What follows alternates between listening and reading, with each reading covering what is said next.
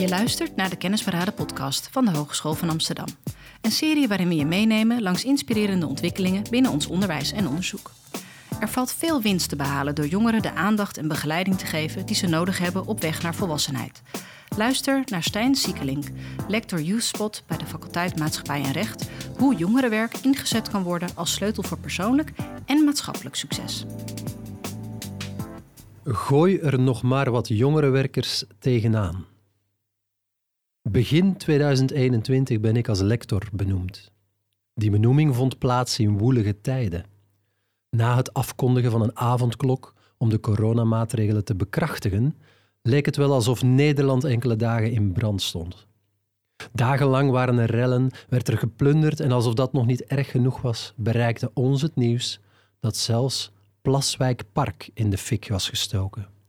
Een familiepretpark nota bene, waar quasi alle Rotterdamse kinderen dierbare herinneringen hebben. Het duurde niet heel lang of de sociale media stonden vol berichten over wat er met de verdachte moest gebeuren. En greep uit de reacties. Zachte heelmeesters maken stinkende wonden. Opsluiten en op water en brood, dat tuigen zijn familie erbij. En toen las ik dat ene zinnetje. Gooi er nog maar wat jongere werkers tegenaan.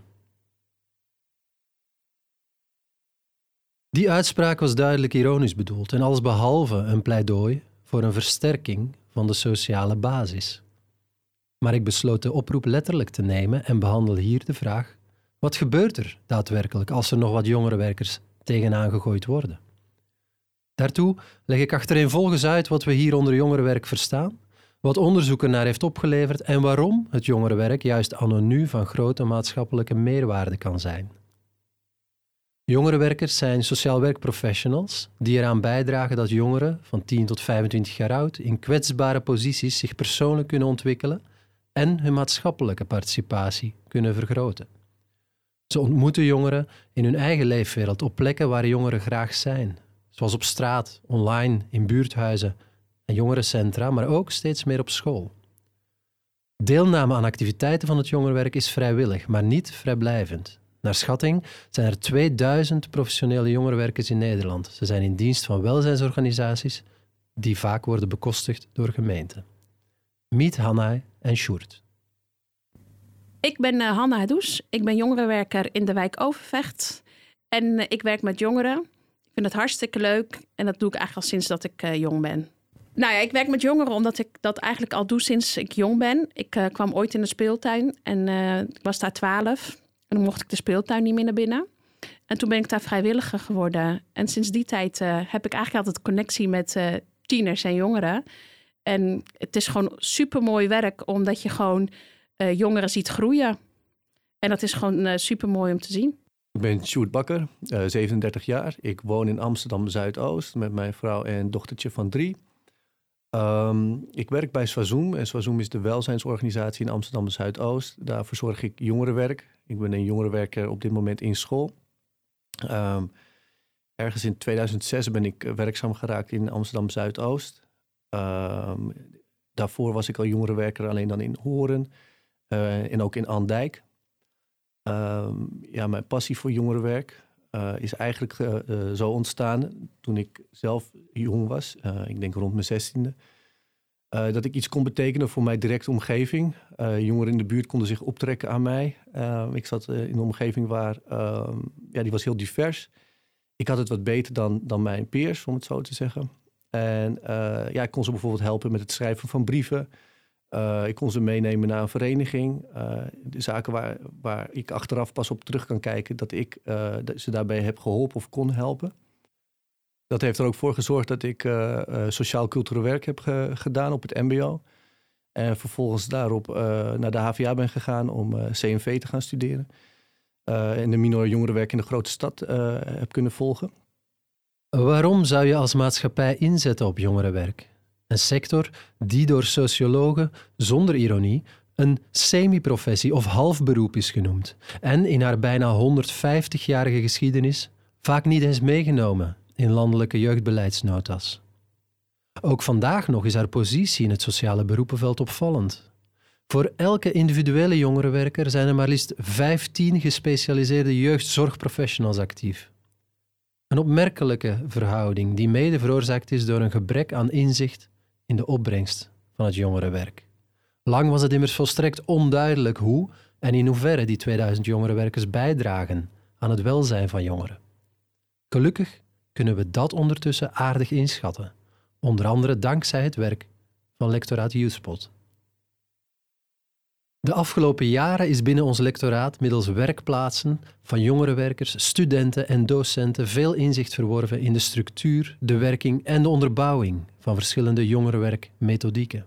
Denk aan groepswerk of individuele begeleiding, maar ook peer-to-peer methodieken waarbij jongeren elkaar ondersteunen en het wat meer politieke youth organizing. Daarnaast is het methodisch handelen van jongerenwerkers in beeld gebracht. Jongerenwerkers werken met de omgeving zonder de persoon uit het oog te verliezen. Investeren in relatie, maar gaan ook in confrontatie als dat nodig is. Zolang het maar bijdraagt aan de brede ontwikkeling van jonge mensen. En dat doet het meestal ook. Want uit effectonderzoek naar de resultaten van het jongerenwerk blijkt: hoe langer een jongere deelneemt aan het jongerenwerk, hoe meer vooruitgang kan worden vastgesteld. Op verschillende leefgebieden, maar voornamelijk op sociale omgang en deelname aan de samenleving. Kortom, het jongerenwerk werkt voor veel jongeren. En een andere belangrijke bevinding: dat effect treedt niet meteen op, maar is meestal na enkele jaren wel aantoonbaar. Uh, de effecten die ik merk bij jongeren van het jongerenwerk zijn heel divers. Ik ben vaak het kopje thee na schooltijd of het gesprek tijdens de pauze. Uh, ik ben namelijk werkzaam op een middelbare school. Om een concreet voorbeeld te geven. Uh, afgelopen zomer is er een jongen die is uh, van zijn telefoon afgepraat. Uh, ja, straatroof noemen ze dat. En die had dus wat last van angst om op straat zichzelf te vertonen. maar ook bijvoorbeeld op school. Daar zijn we in, in tussenuren zijn we gaan trainen. Een beetje met kickboksen. maar ook door gesprekken te voeren. En ja, die is door de tijd en aandacht is hij toch gesterkt en voelt zich wat weerbaarder. Uh, ik denk dat ik een groot aandeel in heb gehad als jongerenwerker. Uh, nou, zo heb je ook andere voorbeelden met een wat moeilijke doelgroep die, die uh, wat lastig is om contact mee te krijgen. Maak je dan contact mee als er nog niks aan de hand is. En als er dan echt iets aan de hand is, dan kan je, ja, maak je makkelijker het contact. En dan kan je ze ja, ergens naartoe verwijzen of ondersteunen in waar dan nodig. Nou, als jongerenwerker kan je het verschil maken bij een jongere. En dat heeft te maken doordat een jongere zich niet gezien of gehoord voelt op verschillende gebieden. Is het leefgebied, uh, werkgebied, schoolgebied, thuisgebied dan blijft zo'n jongerenwerker eigenlijk nog het enige uh, over waar een jongere gezien of gehoord wordt. En waarom? Omdat wij vrijblijvend zijn. Wij doen geen sancties, we doen niet straffen, we doen niet oordelen. Wij kijken alleen maar puur naar jou en naar jouw situatie. Van wat is er nodig dat je gezond opgroeit richting jouw volwassen zijn. En dan heb je het over verantwoordelijkheid. Maar het mooiste van het jongerenwerk is het stukje vreedzaam werken. En waar hebben we het dan over als we het over vreedzaam werken hebben? dat iedereen ertoe doet. En vanuit het ertoe doen zorg je ervoor dat je voordat je überhaupt naar de kern gaat van de problematiek van de jongeren, ga je eerst werken aan een relatie. Ik zeg altijd, op het moment dat jij en ik geen relatie hebben, dan hebben we niks aan elkaar. Want ik ken jou niet en jij kent mij niet. Op het moment dat er wel een relatie is, een ja, informele relatie, ja, hoe noemen ze dat? Een gewoon überhaupt een relatie. Dan, dan heb je verwachtingen van elkaar en er is er ook een verbinding. En vanuit die verbinding, als we het toch over deze tijd hebben. Bedoel, als je geen internetverbinding hebt, kan je ook niet bewegen op internet. Dus met die, vanuit die verbinding krijg je jongeren gewoon echt uh, aan uh, ja, bewogen dat ze toch acties gaan ondernemen om toch uit die problematiek te komen. Dat neemt niet weg dat we ook heel veel talentvolle jongeren hebben. Want we hebben het altijd heel over negativiteit, maar dat is niet zo. We hebben ook gewoon heel veel jongeren die onzeker zijn, die geen netwerk hebben, geen omgeving hebben. Het is gewoon belangrijk, als we het over jongerenwerk hebben en wat voor stappen je ziet, is dat je als eerst relatie, en je hoort het me vaker zeggen, want op het moment of als een docent geen relatie heeft met een leerling, dan gaat hij niet bewegen. En vooral als het een jongere is die zich niet gezien of gehoord voelt. In een tijd waarin de school eerder bestaande maatschappelijke verhoudingen reproduceert dan doorbreekt. Waarin de opvoeding in gezinnen ondanks goede bedoelingen culturele en emotionele armoede in stand houdt. En waar het internet wel netwerken mogelijk maakt, maar geen enkel moreel kompas biedt, heeft het jongerenwerk de potentie om van grote betekenis te zijn in het leven van jongeren in kwetsbare posities. Met de communicatietechnologische revolutie is de impact van invloeden buiten het gezin en de school in het leven van jongeren sterk gegroeid. Iedereen die met tieners te maken heeft weet, de aansluiting met hun mobieltjes op het wereldwijde web biedt kansen, maar brengt ook flinke risico's voor hun welzijn, hun veiligheid, hun kritisch bewustzijn enzovoort. Doordat de impact in de leefwereld toeneemt, is er ook een toenemend pedagogisch belang van aanwezig zijn in en aansluiten bij die belevingswereld. Door er quasi altijd te zijn voor jongeren, fungeren jongerenwerkers als steun en toeverlaat, als rots in de branding.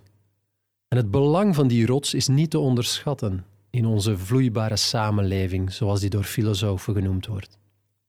In een samenleving met veel onzekerheid over wonen, werken en relaties, die gekenmerkt wordt door snelle veranderingen, waarin niet altijd duidelijke kaders zijn en zeker niet alle jongeren over stevige vangnetten beschikken, bieden zij houvast en perspectief. Het doel is immers die brede en langdurige ontwikkeling van jongeren en niet het oplossen van specifieke urgente problemen in de maatschappij. Wat de huidige heersende politieke en vaak mediagenieke headline-kwesties ook zijn, mescriminaliteit, drugshandel, obesitas. Goed jongerenwerk verandert in de kern niet. Het gaat nog steeds om goede rolmodellen die duurzame relaties met jongeren opbouwen, met ruimte voor diversiteit en digitale media om ontwikkeling in de online en de offline leefwereld te bevorderen. Wanneer geïnvesteerd wordt in deze sociale basis, blijkt het jongerenwerk een bewezen effectieve methode om heel veel narigheid te voorkomen in het leven van jongeren en hun buurt. Op een manier die ook nog veel goedkoper is dan wanneer we problemen zo groot laten worden dat ze enkel nog met meer handhaving en meer gespecialiseerde jeugdzorg kunnen worden bestreden. Jongerenwerkers werken ook steeds beter samen met deze externe partijen. Ze fungeren dan niet enkel als poortwachter ter voorkoming van doorverwijzing, maar helpen in nauwe samenwerking met deze meer gespecialiseerde partijen die het versterken van alledaags burgerschap, van sociale veiligheid, van de fysieke of mentale gezondheid. Ieder vanuit zijn professionele identiteit en kracht, maar met gemeenschappelijk geformuleerde ambities. Minder jongeren verslaafd aan games, meer jongeren voorgelicht over de gevaren van drugsgebruik, een groter bereik van de stem van jongeren over de inrichting van hun eigen omgeving. Ik, kies een moment uit ten tijde van de, de eerste lockdown. Uh, waarin jongeren, en nu trouwens weer ehm, online uh, lessen moeten volgen. Als iemand niet oplet in de les, dan is het vaak een leraar die je erbij praat van hé, let eens op. Uh, maar nu vielen jongeren dus weg en waren dan niet meer zichtbaar. Die kwamen niet meer online en er was ook geen contact meer, bijvoorbeeld via de zorgcoördinator. Hij heeft mij gevraagd om outreachend op pad te gaan om te kijken of ik ja, die jongeren kon bereiken. dan zijn we aan huisbezoeken gaan afleggen.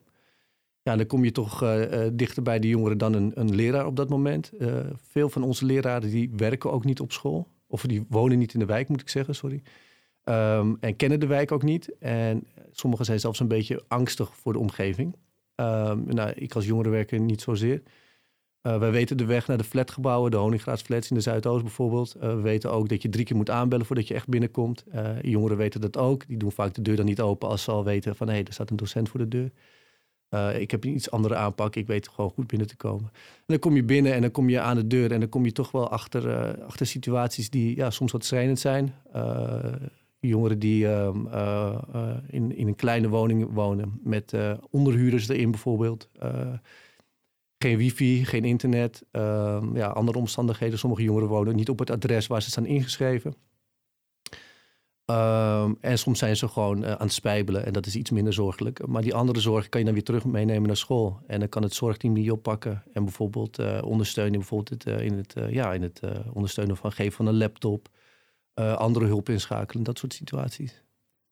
Op het moment dat je zoveel hebt geïnvesteerd in de relatie en de relatie is er, dan kan je van alles met zo'n jongeren en richting volwassenheid. En dan hebben we het stukje over jongeren in hun kracht zetten. En dat is de reden waarom ik een topper meegenomen heb uit Overvecht. En nou, die gaat nu aan het woord. Ja, ik ben uh, Anissa. Ik kom inderdaad uit Overvecht en loop al jaren mee uh, bij Henna. Um, ja, onze interactie daarbij staat inderdaad eigenaarschap centraal. Ehm, waar uh, Henna heel erg um, investeert in um, ja, je potentie tot wel uh, tot uitdrukking brengen. heel veel mensen die hebben de neiging om soort van top-down dingen te regelen. Maar ik sta echt wel naast Henna en de collega's. Dus waar ik soort van ja, een paar jaar geleden als buurmeisje uh, de buurthuis binnenkwam om mee te doen aan activiteiten, organiseer ik nu zelf de activiteiten. We hebben een WhatsApp-groep um, waar dus het een en ander in gedeeld wordt. Um, en dat gaat echt over hele verschillende dingen. We hebben ook een uh, Snapchat-groep. Dus uh, online is er echt heel veel um, contact met elkaar. Dus de jongeren onderling. Maar daar worden de jongerenwerkers ook in meegenomen. Dus Henna en Sarah die zijn dan echt altijd bereikbaar. Het is eigenlijk echt heel ongelooflijk dat ze gewoon thuis zit met de kinderen... en dat ze alsnog voor ons klaarstaat. Um, Um, ja, online, dat is gewoon eigenlijk een soort van uh, ons, uh, ons basis. Nieuwe, is de basis. Ja. En als we het hebben over online werken, zelfs daar zijn taken in uh, verdeeld. Er is een jongere die is echt super sterk in TikTok. Nou, ik ga geen TikToks maken. Daar is dat meisje verantwoordelijk voor. Dan hebben we iemand die super sterk in Snapchat is. Nou, die doet dan de Snapchat. Dan hebben we iemand die heel sterk is in LinkedIn. Die doet LinkedIn. En eigenlijk moet je ook de talenten en de krachten van de jongeren gebruiken om in te zetten voor sterk jongerenwerk. En dan gaan we richting uh, eigenaarschap. Dat jongeren zich ook eigenaar voelen van iets. En dat is zo belangrijk voor de toekomst. Dat ze zich eigenaar voelen van zichzelf, van hun omgeving. En ook in de toekomst, wanneer ze een prachtige baan gaan krijgen, dat ze tijdens het jongerenwerk uh, wanneer ze bij het jongerenwerk komen, dat ze daar leren hoe ze met conflicten omgaan, hoe ze met diverse mensen omgaan en dat ze gewoon volwaardige, democratische burgers worden. Ik rond af. De tijd dat de politieagent jongerenwerk afdeed als soft, de docent jongerenwerk zag als gefreubel en de werkgever jongerenwerk tijdverlies vond, ligt gelukkig al even achter ons. Er is dan ook steeds meer bekend over de meerwaarde van het jongerenwerk. Jongerenwerk werkt en zit in de lift. Het gaat om een steeds professioneler ingericht geheel van activiteiten waar jongeren uit vrije wil aan deelnemen. En tegelijk zijn er grote uitdagingen. Hoe kan het jongerenwerk nog meer van betekenis zijn in de online leefwereld van jongeren? Welke toegevoegde waarde heeft het jongerenwerk op school precies? Hoe kan jongerenwerk helpen de flink aangetaste mentale gezondheid van jongeren na twee jaar corona terug een boost te geven. Het lectoraat onderzoekt deze vragen in nauwe en structurele samenwerking met 16 aanbieders van jongerenwerk en twee opleidingen. Zolang we dit onderzoek kunnen blijven ontwikkelen en de professionalisering kunnen blijven voeden, zou ik zeggen: gooi er nog maar wat jongerenwerkers tegenaan. Leuk dat je geluisterd hebt naar deze aflevering van de Kennisparade podcastserie. Wil je meer weten? Check ook de andere afleveringen van deze serie.